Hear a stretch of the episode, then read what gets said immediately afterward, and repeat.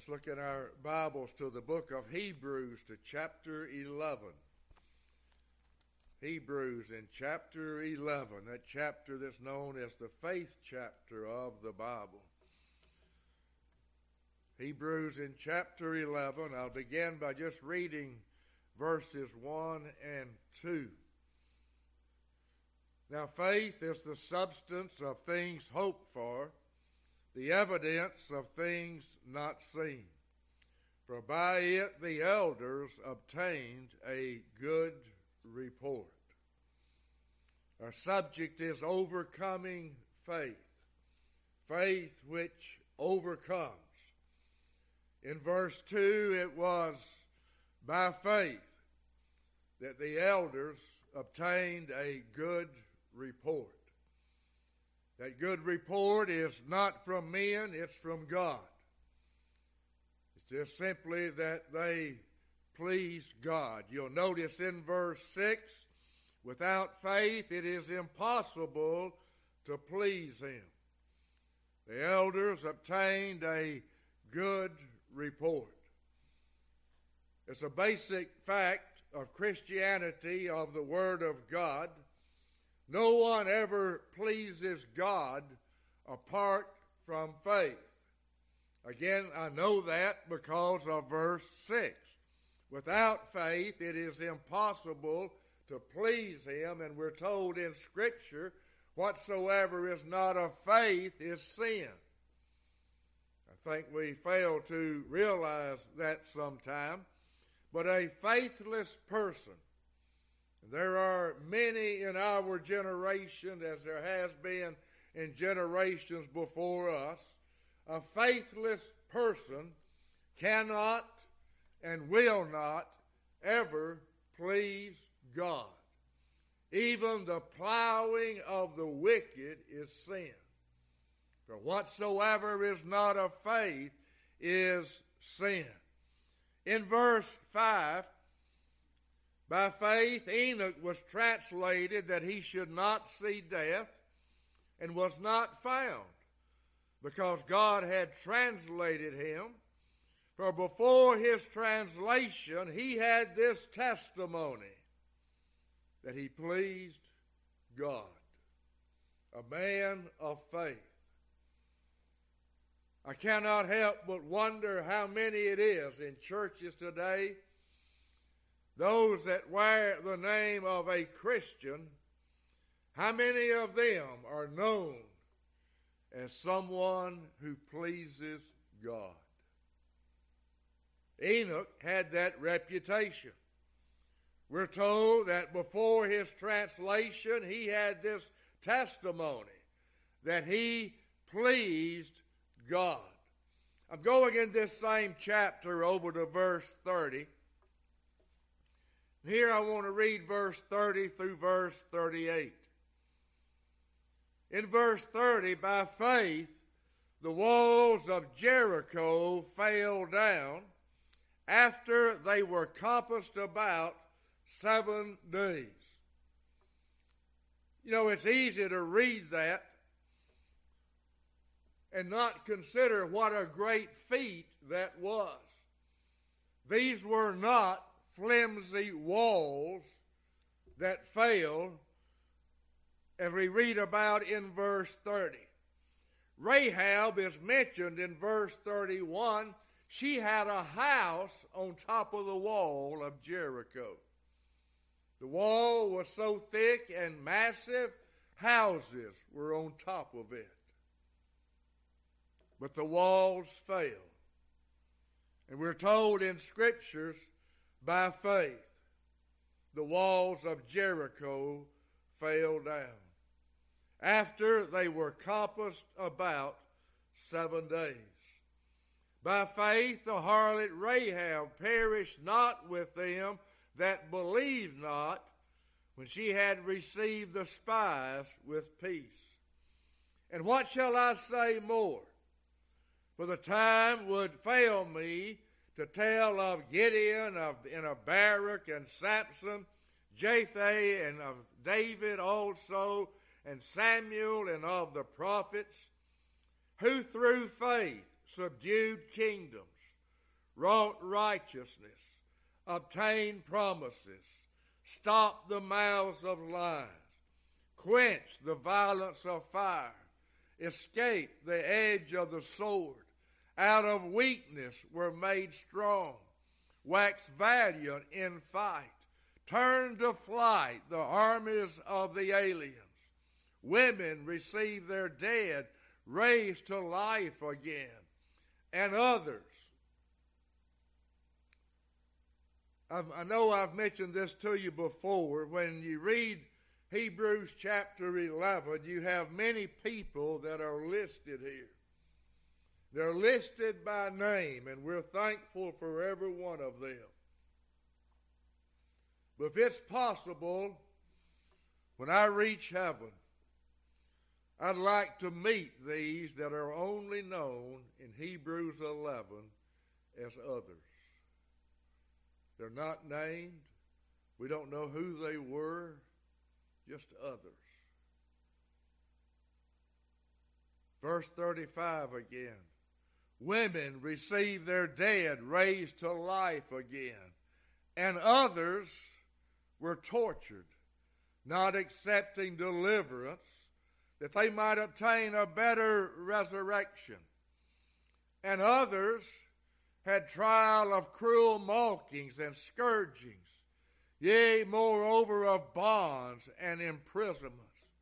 They were stoned, they were sawn asunder, were tempted, were slain with the sword, where they wandered about in sheepskins and goatskins, being destitute, afflicted, and tormented, and note especially the next words of whom the world was not worthy. All of these that are named and these that are known only as others in verse 35 and verse 36. This sinful world is not worthy of men and women of faith. Have you ever just considered that? If you are a, a true Christian today, I could say to each of you and for each of you, the world is not worthy of you. Have you ever thought about that, Brother Joe? The world is not worthy of you. Think about how Christians are thought of by the world, how they're thought of in the world. Saints of God are mocked, ridiculed, defamed. They're just considered really as nothing in this world, but all the while, the world is not worthy of one true believer.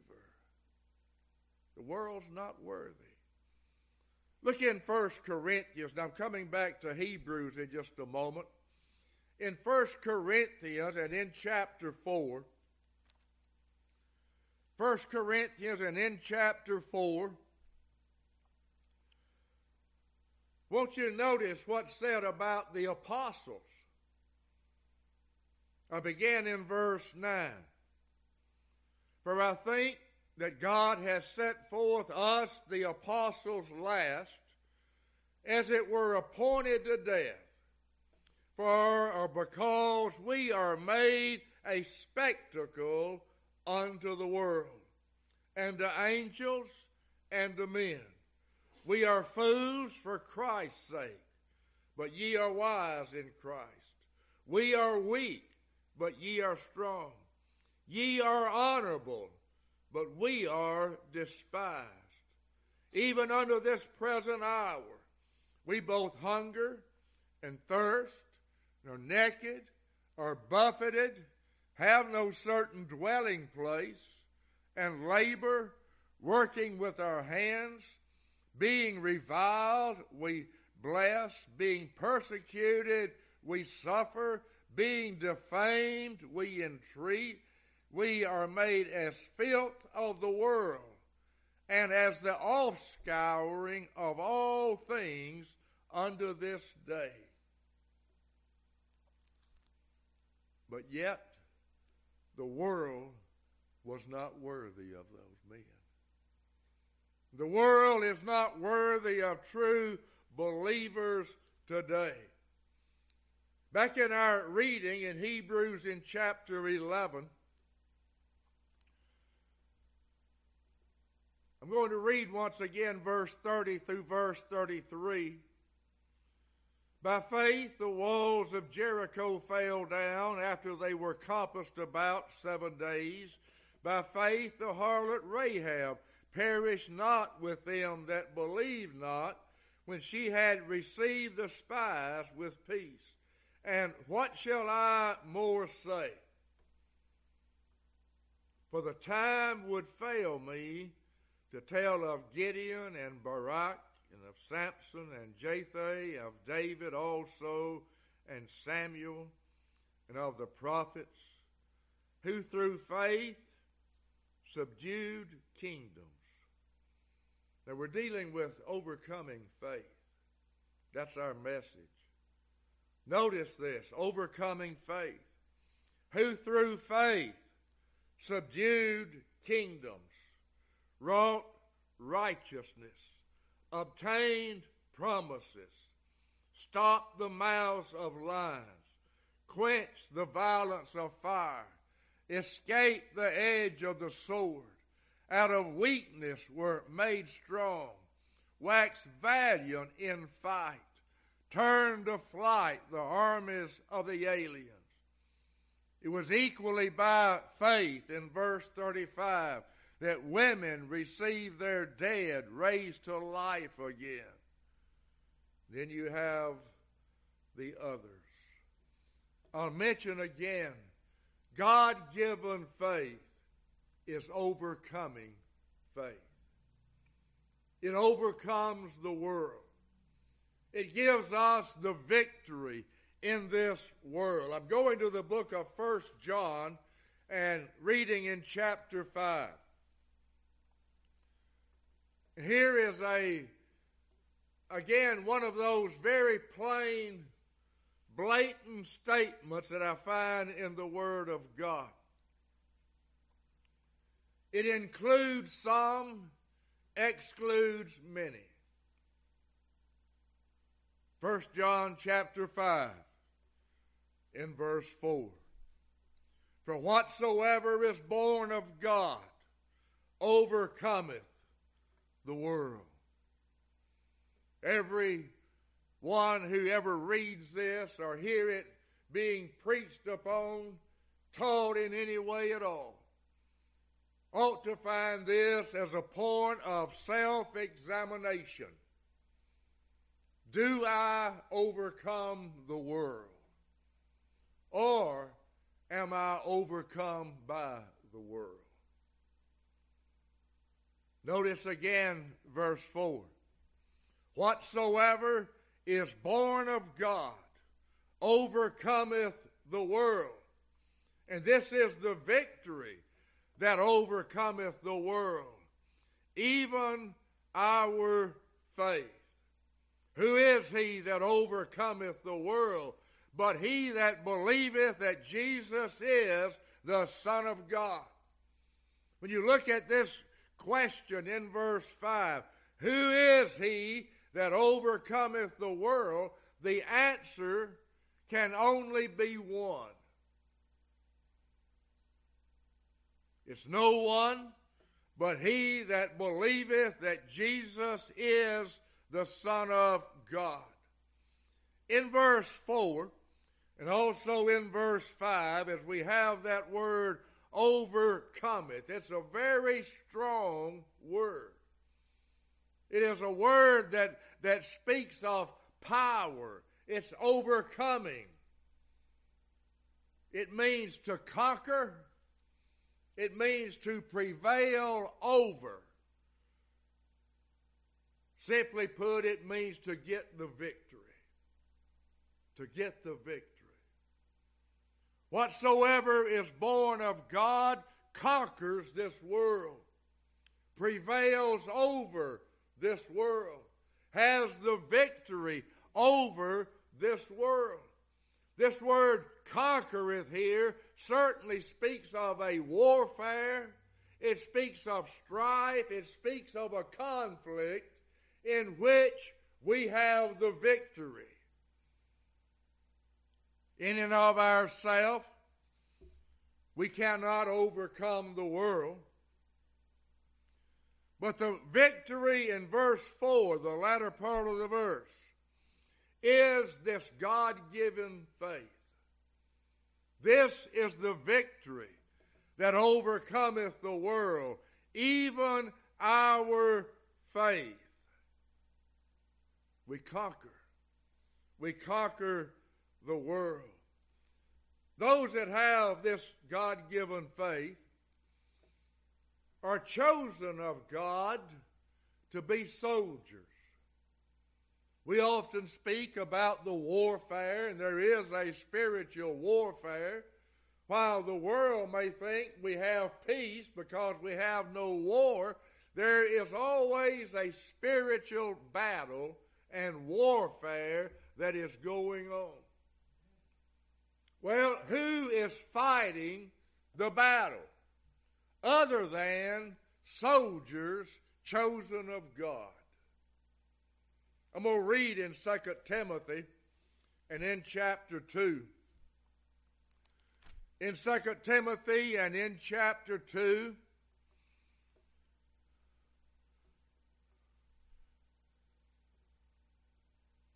verse 3 Thou therefore endure hardness as a good soldier of Jesus Christ.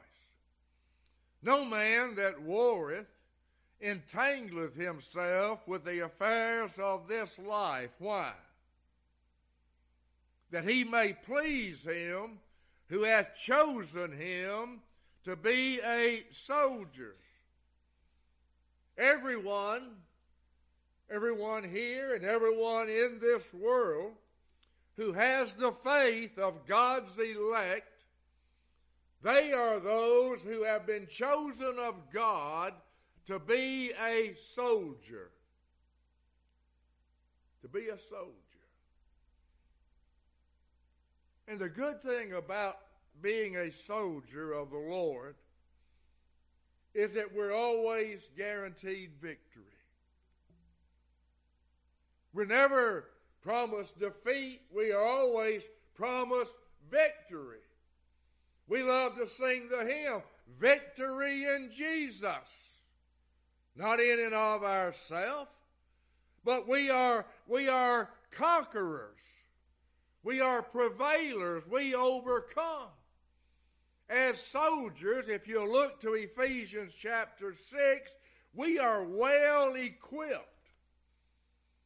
You're familiar, or ought to be, with the armor of God in Ephesians in chapter 6. After all the instructions that Paul had given in the book of Ephesians, when he gets to verse 10, he says, Finally, brethren, got one more thing to tell you. Be strong in the Lord and in the power of his might. Put on the whole armor of God, that ye may be able to stand against the wiles of the devil.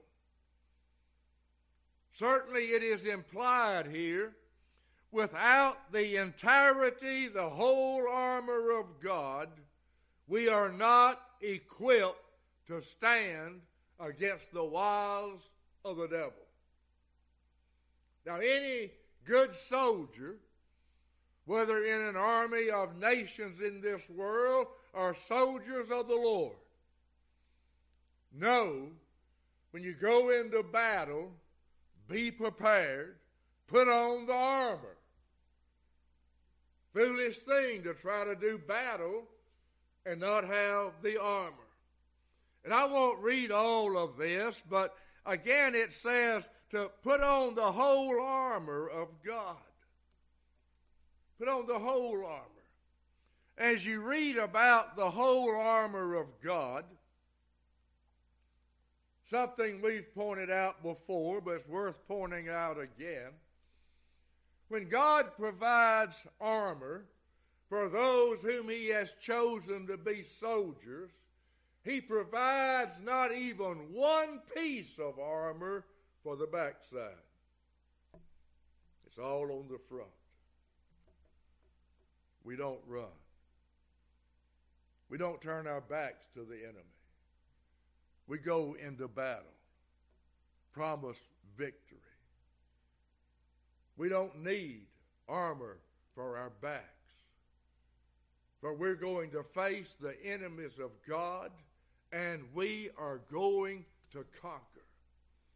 Individually, collectively, as the Lord's church, as the soldiers of the Lord, assemble together in one place and make up a local body of Christ, the churches of God have been made a promise by God the gates of hell shall not prevail against you.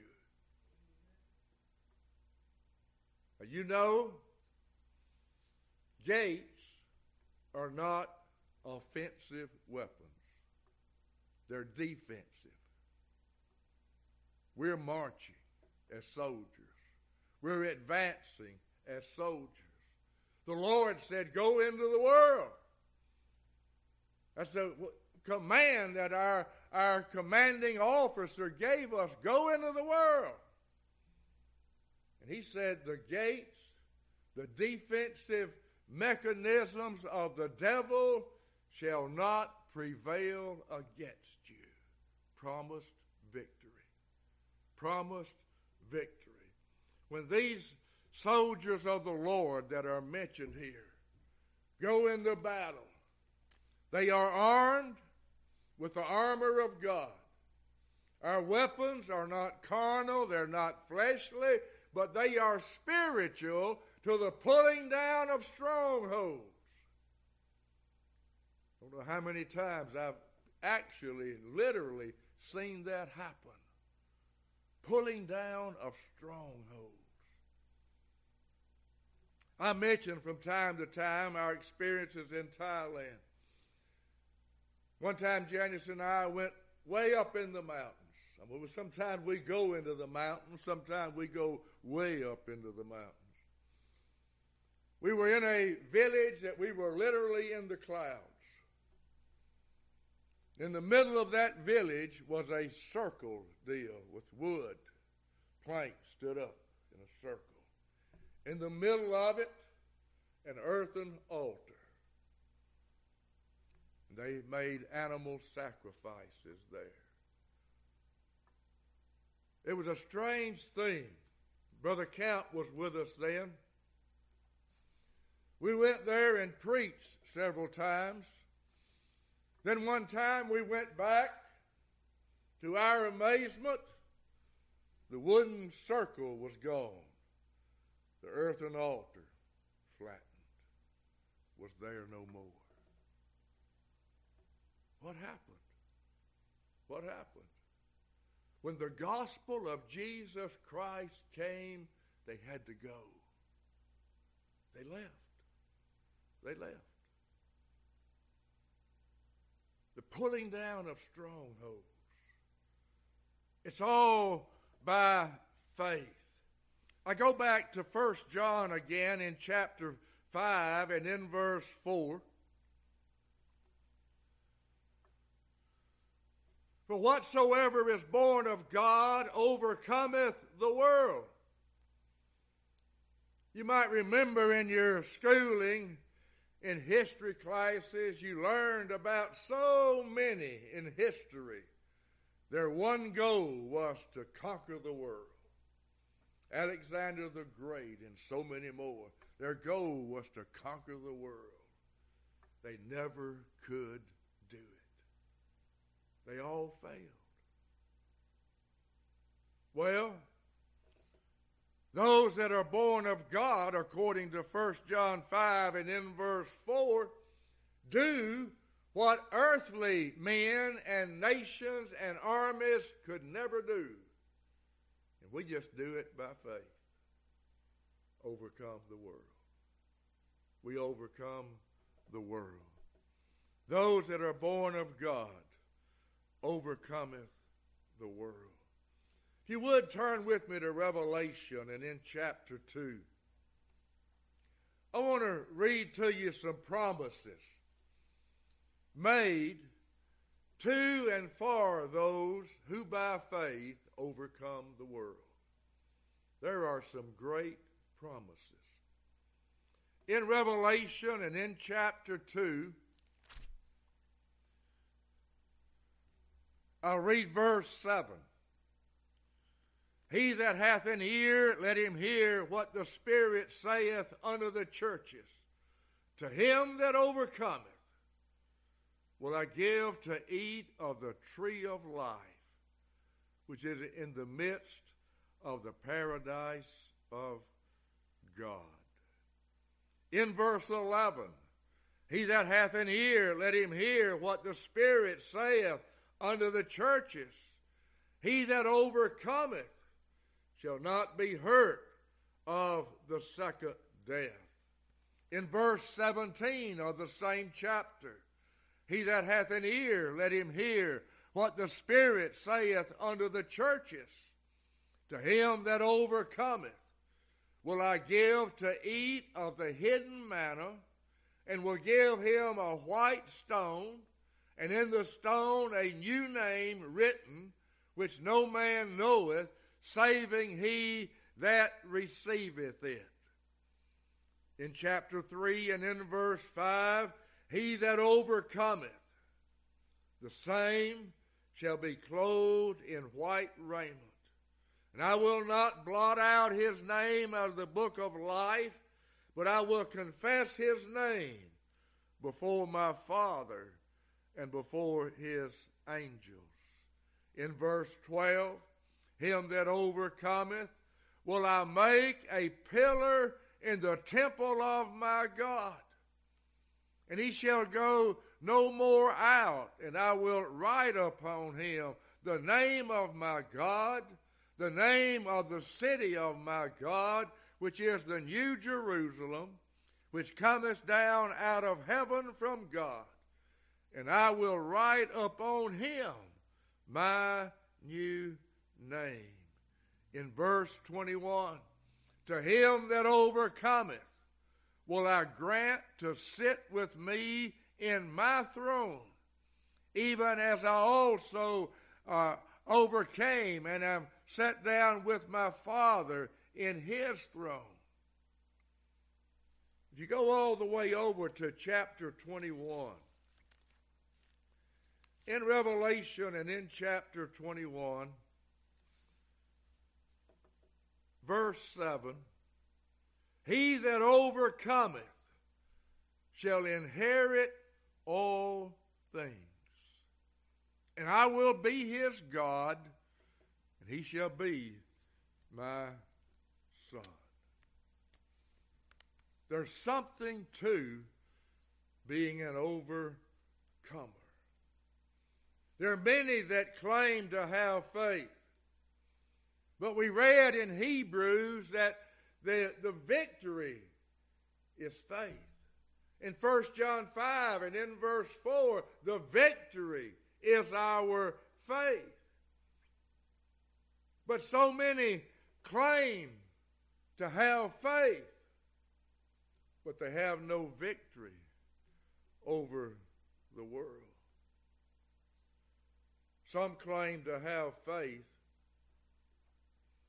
but they're found wanting and lacking. How do I know that? Because many claim faith but are not faithful. That's a contradiction to me. To claim to have faith, but yet not be faithful. How could it be? How could it be? if, if you tell me that you have faith, but all the while you are not faithful, don't blame me if I don't believe you. Faith is victorious faith. it's overcoming the world. Faithfulness seems to be an evidence of faith. That's just common sense to me. James tells us that faith without works is dead. Bible scholars that I've read of say that the word translated faith so many times carries the meaning of being constant in faith. It's not something that's part time, it's being constant, constant. Look at Colossians, if you would. In the book of Colossians and in chapter 1, Colossians and in chapter 1, and uh, look at verse 21 and verse 22. In verse 21, and you that were sometime alienated and enemies in your mind by wicked works, yet now hath he reconciled in the body of his flesh through death to present you holy unblameable, and, uh, and unreprovable in his sight. Notice the next few words. If you continue in the faith.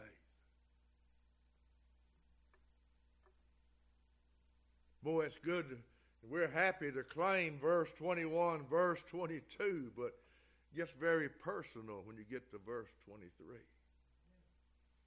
If you continue in the faith, grounded and settled, and be not moved away from the hope of the gospel which ye have heard, and which was preached to every creature which is under heaven, whereof I, Paul, am made a minister, if you continue in the faith.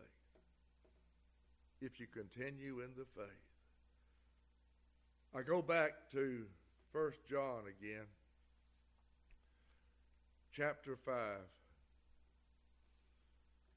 1 John chapter 5, verse 4 speaks of something supernatural, something that is extraordinary, something that is miraculous. For whatsoever is born of God, you must be born again.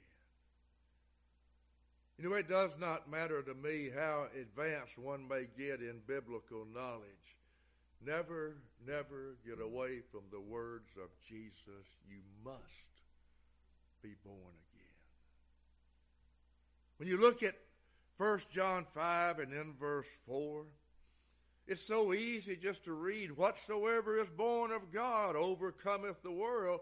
And it, we read over it so easily because the word born again has just been used by so many just very flippantly. I'm a born again Christian.